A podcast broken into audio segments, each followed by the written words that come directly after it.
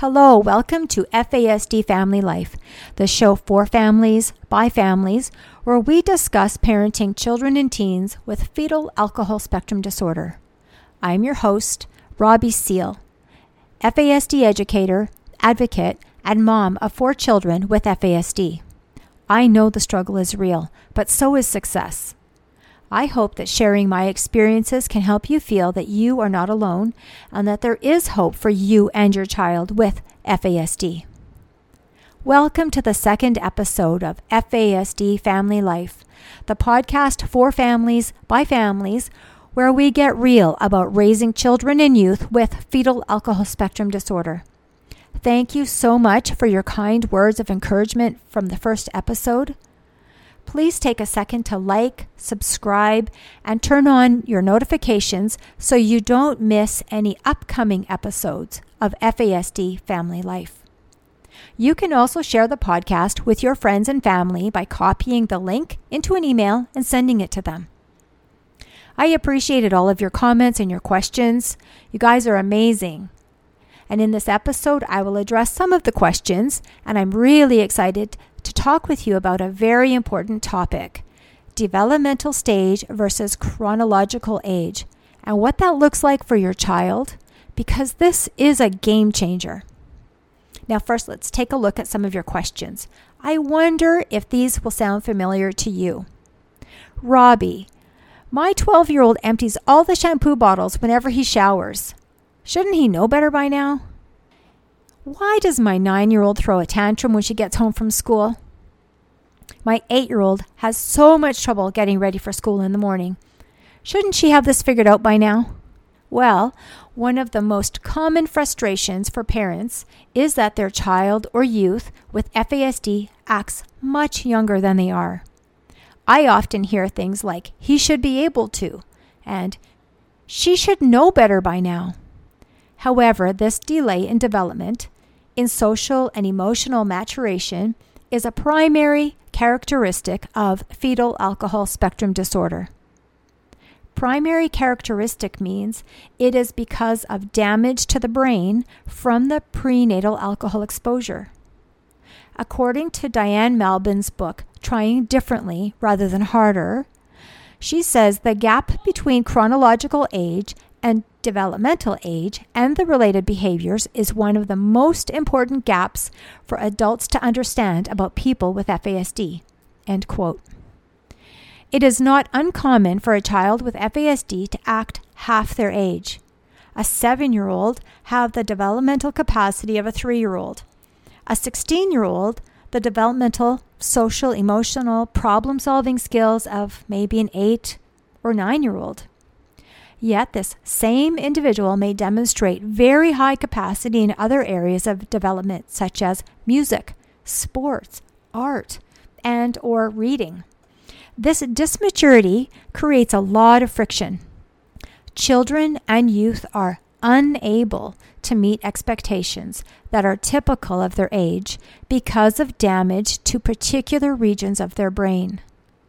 When this inability to meet expectations occurs time and time again, children and youth become anxious and fearful, which in turn results in other unwanted behaviors like angry outbursts, shutting down, physical aggression, swearing, running away, self harming, dropping out of school. Parents also get very frustrated when their child does not meet their expectations. And over time, this can lead to resentment, and resentment can lead to family breakdown or burnout. It is very difficult to remember that your outgoing, verbose nine year old little soccer star is developmentally closer to a three or four year old because his disability is invisible. Despite having the developmental capacity of a four year old, he is expected to behave like the other fourth grade students in the class. As a result, he gets in trouble at school because he can't keep his hands to himself during an assembly. He calls out in class and is unable to generate the creative writing piece his teacher has assigned. And that's the best part of his day. He is so tired after school that he falls asleep in the car on the way home, if you're lucky, More often than not, he throws a tantrum the entire drive home. And once at home, this nine year old, who is developmentally closer to three or four, is supposed to complete home reading, a math page, spelling homework. Then he's supposed to sit with his family and behave himself during dinner time. And then he goes to soccer practice. Instead, he's crying and fighting and saying he can't before he finally runs to a safe place to hide under a blanket because it's all too much. And as children age, this disparity between chronological age and developmental age grows. Therefore, the challenges become far more complex. It is difficult for adults to bear in mind that the adolescent standing before them is developmentally 7, 8, 9 years old. Many times, children and youth with FASD will sound more capable than they are. So, as parents and teachers, we can get tripped up. In all likelihood, your teen has some impressive skills in reading, athletics, music, art, or connecting with animals, but they have some significant challenges in basic areas. This same teenager who can tell you the name of every Pokemon their respective powers and all their evolutions, or knows more about dinosaurs than you ever thought possible, does not know their own address. They cannot spell above a third grade level. They cannot complete long term assignments, cannot read an analog clock, cannot remember to brush their teeth, is unable to read social cues of boundaries, emotions, consent, is unable to follow multi step instructions, cannot plan steps to achieve a goal or expectations. It can all make your head spin.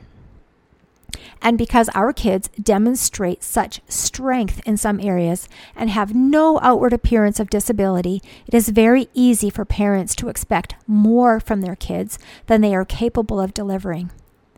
And my teens are very quick to remind me when I mess this up. Mom, you know I can't handle more than one thing or You told me too many things as they stomp up the stairs and slam a door. On the flip side, my kids do not understand why I need to limit their internet access, nor why I will not provide them with a smartphone like everyone else in their class. I have heard of one adult with FASD say, expectations are like premeditated resentments. You know, I agree with that. As long as we operate from the position of should, he should be able to. She should know better by now. He'll have to be able to live independently. I think we are setting ourselves and our kids up for frustration, family friction, and very bad outcomes for all. In my experience, if a child could, they would. Everyone likes to be able to do things for themselves and be on the same level as their peers. When I was able to really sit with the fact that my children had a disability, an invisible yet physical disability, like really let this truth seep down into me, then and only then was I able to make the paradigm shift from wouldn't to couldn't. My world changed at that point. Even though there was no outward appearance of disability, the fact of the matter was that each of my four children who had been prenatally exposed to alcohol had a brain injury. That's when I took a deep dive into learning everything I possibly could about fetal alcohol spectrum disorder. And then search for the strategies and the parenting skills that would bring out the best in my kids. From then on, I think I talked about FASD everywhere I went, too. I just shared what I was learning with everyone who would listen to me my husband, my parents, my sister, all my friends, the other parents on the soccer team, people at church, the Sunday school teacher, my hairdresser, cab drivers. I mean, I seriously talked about FASD with everyone. I think I still do. And what I also learned is the couldn't isn't forever either, at least not all of them. Our children do learn and grow on their own timeline, and they have strengths where they shine like none other. In the meantime, we need to help them by removing obstacles, just as we would if our child was in a wheelchair. We would never insist that our child wheel himself up the stairs. No, we would modify the environment so that he could have access wherever he wanted to go. We would build a ramp, and we would push his wheelchair up the ramp until he was able to do it himself, right? We would make changes to our homes, our vehicles, our schools, our churches, our athletic pursuits, to our expectations.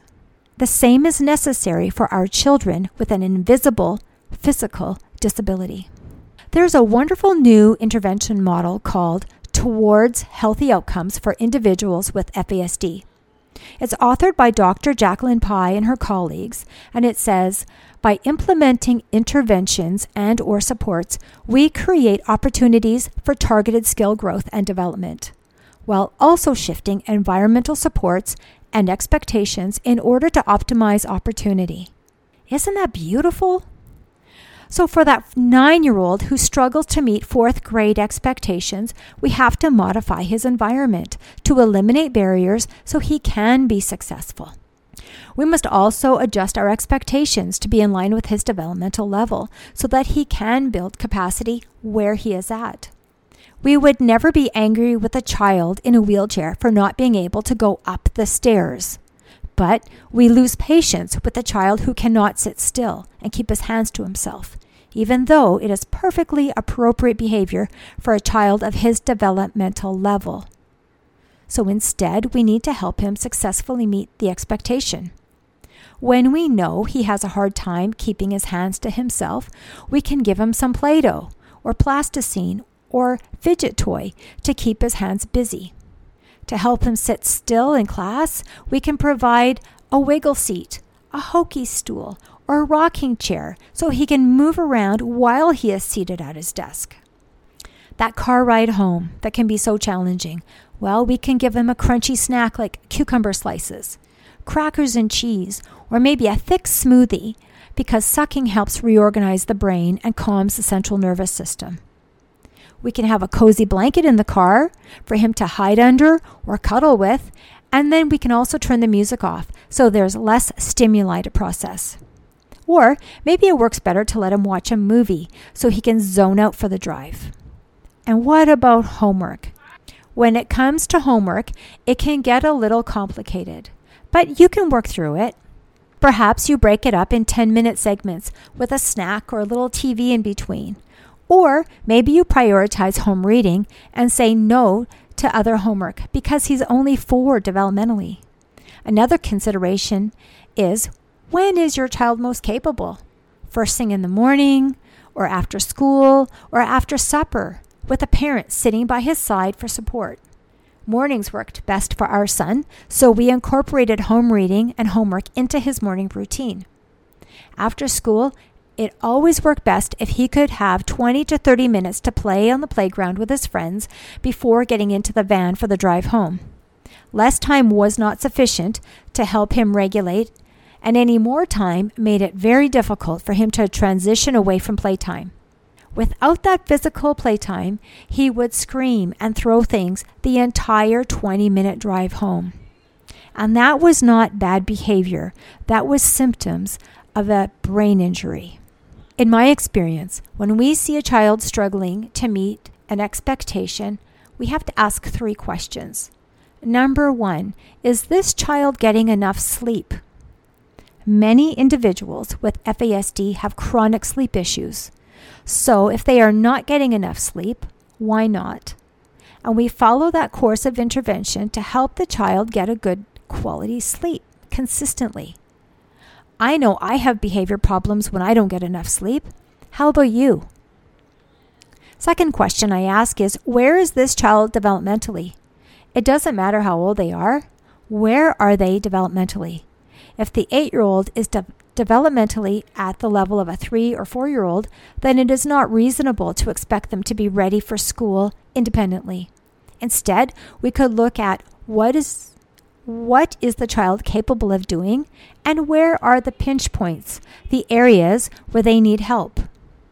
The third question, what changes need to be made to the environment and our expectations so that the child is enabled to get ready for school with less difficulty. And this is where routines and visual reminders work their magic. Once we have all this information, we can ask ourselves firstly, what is our goal? Secondly, what is getting in the way of the children achieving the goal? And is this a reasonable goal or expectation? For example, is the goal that the child be ready to leave for school by 8 a.m.? Or is the goal that the child be ready to leave for school at 8 a.m. independently of any assistance? Considering the de- developmental level of the child, which of these goals seems more reasonable? If we agree that the goal is getting out of the house at 8 a.m., we can work backwards to determine how much time and support is required to complete the numerous tasks required to get ready for school. I'd like to list everything that needs to be accomplished. And then take a second look at the list of tasks to see if some things can be done the night before, like packing lunches, having a bath, picking out clothes. Once I've narrowed my list of morning tasks, I play around with the order to minimize transitions from one room to another and to minimize interactions with siblings. With my plan in, in, place, I hop onto the computer and I make a visual aid using clip art and minimal text to show the order of each task. Then I like to slip this into a plastic page protector so the child can use a whiteboard marker to check off each item as it is completed. It's really important to praise your child for every completed task, even if they needed help, because we are working toward a goal and we are skill building. I found that this approach works for all expectations. This reminds me of a conversation with a teacher a number of years ago. The teacher called to explain that students were learning creative writing, but that my daughter seemed to be having trouble. She asked if my daughter was capable of writing the truth. Huh, I sat with that for a moment. That may be a valid question. But then again, was that question relevant to the goal of creative writing? This teacher was well meaning. She was just trying to understand what was getting in the way for my daughter. So I asked her to read a sample of the creative writing assignment my daughter had submitted. I immediately recognized the storyline was from a novel I had been reading to my kids at bedtime which, by the way, I thought was amazing because it demonstrated that my daughter had connected with the story and she was able to incorporate it into her project. But the teacher wanted creative writing about a true event. In dialoguing with the teacher about the assignment, as well as my daughter's learning disability, specifically in writing, we were able to narrow the goal to one that my daughter did achieve. In this case, the goal was creative writing, setting aside the expectation that the subject be of a true event. With this accommodation, my daughter successfully met the teacher's expectation. Coming back to the analogy of a child who requires a wheelchair, the wheelchair doesn't guarantee access for the child with a physical disability. Many accommodations are required everywhere that child goes in order for him to successfully access the world. Ramps have to be pl- in place to access buildings, electronic door openers for public buildings, lowered counters, grip bars installed in restrooms and showers, handicapped parking, handicapped washrooms, maybe a different kind of school desk, uh, facility in a movie theater modifications are needed for transportation. And even once all of these tools and modifications are in place, and there's probably more, the individual may still require assistance. For instance, she may not have the upper body strength to wheel herself up a ramp when she's little. Eventually, she might. She may have a vehicle adapted to her needs, but may not be able to drive when she's an adult. It is the same with our kids with fetal alcohol spectrum disorder. They too have a physical disability. They will grow, they will develop new skills, and they will always need some accommodations and support to bridge the gaps in areas where they cannot meet expectations across their lifespan. FASD is a lifelong disability. There may always be a difference in the chronological age and the developmental age of an individual with FASD. Therefore, people with fetal alcohol spectrum disorder will always need some support or bridge bridge the gaps. But I think we all need help to bridge gaps in our own ability and the expectations placed on us by our roles and by society. I know that I cannot do all things equally well. There are some things I cannot do at all, even things that come easily to many people. And then there are things I like to do and things I don't like to do.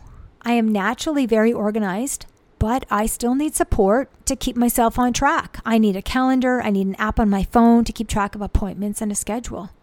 Even with a day timer and the calendar phone app, I have had some colossal missteps. I need alarms on my phone to remind me when it's time to leave to the doctors or when to leave to pick up my kids from school. I need glasses to be able to access the world. Without them, I would not be able to read or drive or order off of a menu. I need encouragement from time to time, and sometimes I need silence. There are things that I can do now that I failed at before. There are things that I cannot do at all. For instance, I cannot carry a tune. Even though it seems to come so naturally for so many people, I just cannot do it. So I'll never be in a choir. I will never lead worship in church. But that doesn't mean that I don't sing in the shower or belt out my favorite Paul Brandt song, Alberta Bound, when I'm driving down the highway. How about you? Where do you need help in your life to meet expectations? Do you hire a professional to help you with your taxes? Do you use a day timer or a calendar app to manage appointments? Do you wear glasses? Do you take medication to manage diabetes or depression? No one is an island unto himself. We all need help. Well, that brings us to the end of this episode. Thanks for staying with me in the second episode of FASD Family Life. I hope that you found this podcast helpful and hopeful. I get it, the struggle is real, but so is success. I would love to hear from you about your successes and your struggles. Please drop a comment in the section below and email the show at fasdfamilylife at gmail.com. Next episode, we will have an important conversation about the prevalence of FASD, and the numbers will astound you. I will also answer your questions. Do you have a behavioral symptom that you're struggling with that you'd like me to discuss on the show? Or do you have a question about accommodations to help your child reach his full potential? Do you have a question about FASD? Email the show at fasdfamilylife at gmail.com. Please share the podcast with your friends and family so they can learn about FASD. I'm excited to let you know, too, that in an upcoming broadcast, we are going to talk about accommodations, accommodations for success, and I'm hoping that my teenagers will join me in that podcast. So stay tuned for more. Thank you so much for sharing your time with me. If you like this podcast, please subscribe and leave a comment. Give a like to make it easier for others to find FASD Family Life, a podcast for families by families raising children and youth with FASD. And you can get in touch anytime at fasdfamilylife at gmail.com. Until next time, remember the struggle is real, but so is success. I'll speak with you soon.